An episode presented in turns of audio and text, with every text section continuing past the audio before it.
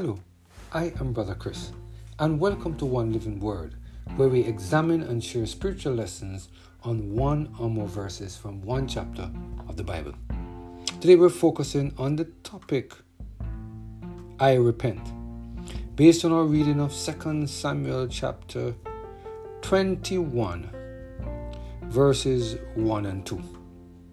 The word of the Lord said the following. Then there was a famine in the days of David three years, year after year. And David inquired of the Lord, and the Lord answered, It is for Saul and for his bloody house, because he slew the Gibeonites. Unless we repent of our sinful actions, our descendants could reap the consequences of, trans- of our transgressions. Could it be that some of the problems that we are facing today are a result of our sinful actions and the sinful actions of our ancestors. Sometimes, long after we are dead and gone, our children, grandchildren, and great grandchildren will reap the consequences of our sinful actions. In 2 Samuel chapter 21, we see the children of Israel suffering from famine in the land for three years.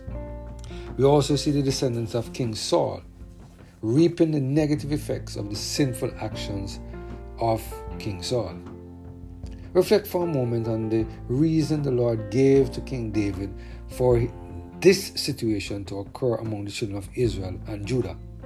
In verse 1, the word of the Lord said, Then there was a famine in the days of David three years, year after year, and David inquired of the Lord, and the Lord answered, It is for Saul and for his bloody house, because he slew the Gibeonites.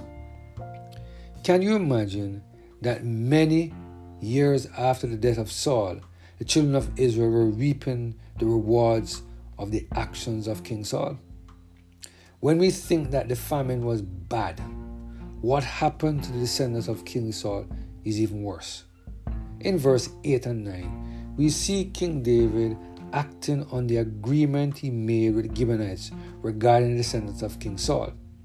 In verse 8 and 9, the word of the Lord said, But the king took the two sons of Rizpah, the daughter of Aiah, whom he bare unto Saul, Armoni, Armoni and Mephibosheth, and the five sons of Milcah, the daughter of Saul, whom she brought up for Adriel, the son of Barzillai, the Meholathite and he delivered them into the hands of the Gibeonites, and they hung them in the hill before the Lord.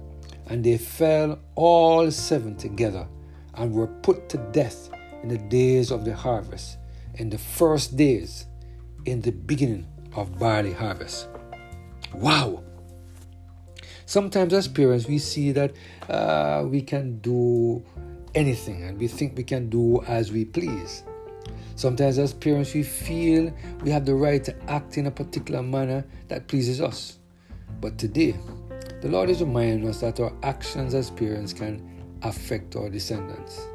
I'm not sure that King Saul realized that the way he treated the Gibeonites would one day have a negative effect on his descendants. Do you remember what the Lord said in the Ten, Commandments regarding the actions he would take towards those who erected other gods before him. In Exodus chapter 20, verse 5, God said, Thou shalt not bow down thyself to them, nor serve them. For I, the Lord, am God, am a jealous God, visiting the iniquity of the fathers upon the children unto the third and fourth generation of them that hate me. By erecting the God of self, King Saul caused his iniquity to be placed upon his descendants. Matthew Henry, in commenting on this passage of scripture, said the following Note, God's judgment often look at a great way back, which obliges us to do so when we are under his rebukes. It is for such or is for us to object against the people smarting for the sin of their king, nor against his generation's suffering for the sin of the last God, often visiting the sins of the fathers upon the children, and his judgments are a great deep. He gives not account of any of his matters.